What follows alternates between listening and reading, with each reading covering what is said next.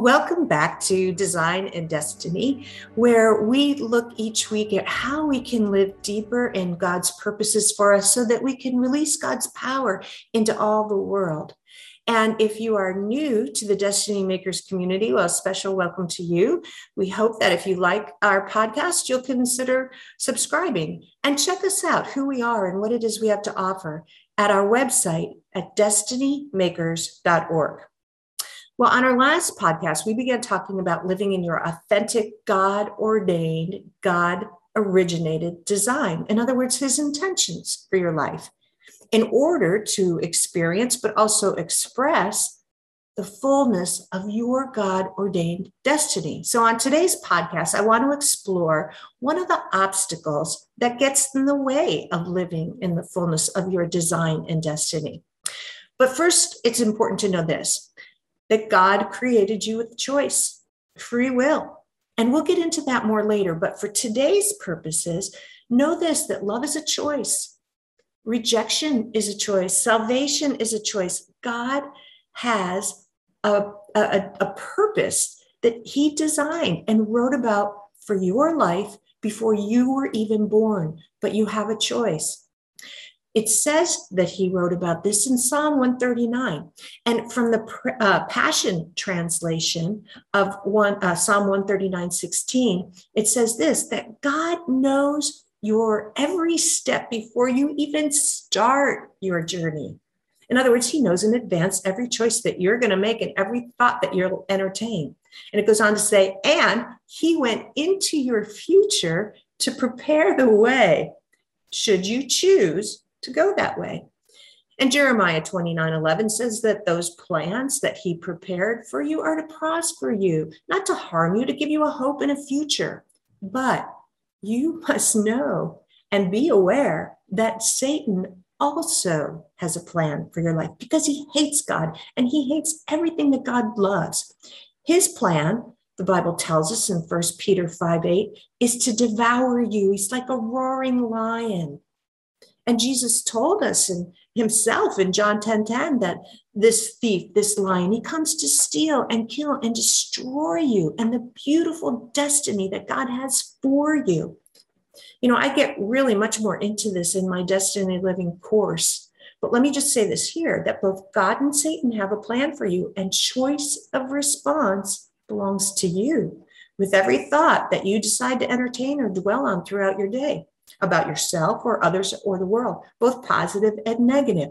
And at the end of your life, your destiny is going to reflect who you chose to listen to the most.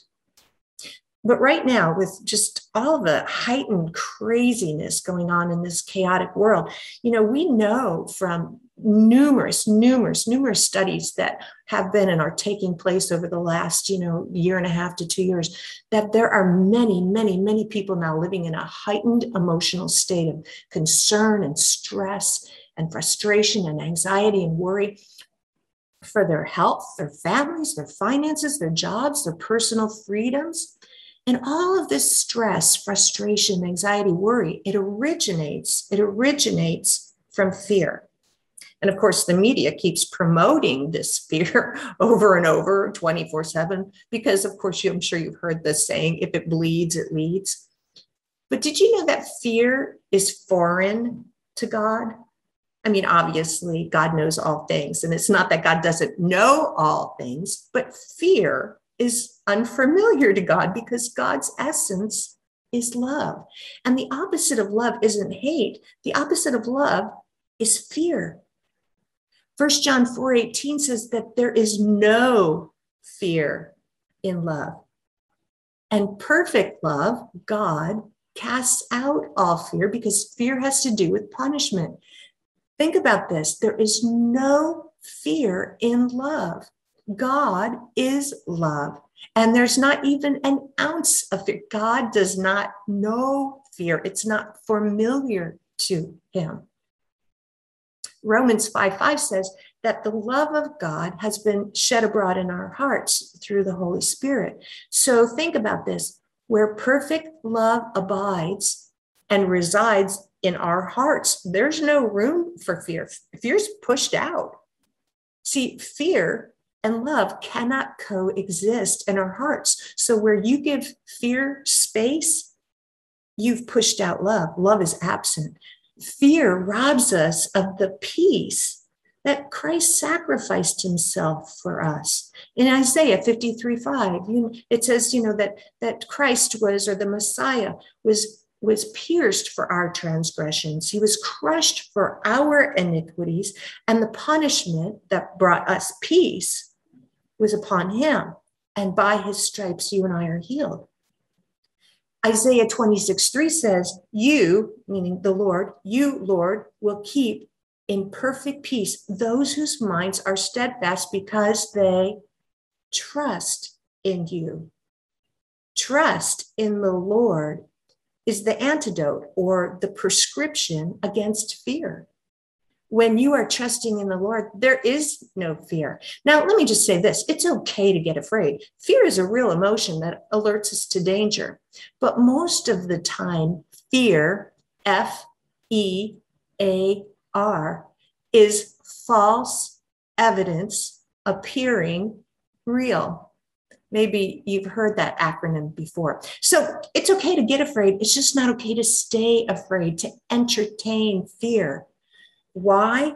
Because it's the wrong focus. You're giving your attention and your energy and your efforts to what you don't want, what could go wrong. You're creating pictures in your mind over and over again of all the negative what ifs. Now, when you're planning, it's good to know your options and have contingency plans, but you must stop dwelling on what you don't want for yourself, for your family, for your life. Fear is negative goal setting. And why is that important? Because your life leads in the direction your thoughts feed. In other words, you move toward the most dominant thoughts, ideas, pictures that you hold in your mind. And when you choose the enemy's path of fear, you're helping him to steal and kill and destroy God's design and destiny for your life. So you must begin by paying attention to your thinking. And I understand this might be hard from, for some of us who, who have made worry and fear the, our automatic default drive. In other words, we've created the habit of worry. So when it arises, when you feel, feel fear and worry and frustration and anxiety arising in you, acknowledge it. I even speak out loud to it and I'll say, Stop it. I will no longer feed you. You must go. Instead, what if this? And then give yourself the picture of what it is you do want what if instead of what ifing what goes wrong, how about what ifing what could go right? Give yourself the picture of what you do want. Pick scriptures, verses in advance. In advance, you can't wait till the moment. But if you pick scripture verses in advance that speak to you about combating fear, the promises of God about combating fear. You want to do that and you want to write them out. Write them on three by five cards or sticky notes. Meditate on them. Declare them out loud. You know, I was doing some internet research and I haven't counted this myself, but I saw that the phrase fear not appears 365 times in the Bible. How interesting that God has given us 365 times to fear not, one each day. Fear not, trust in the Lord.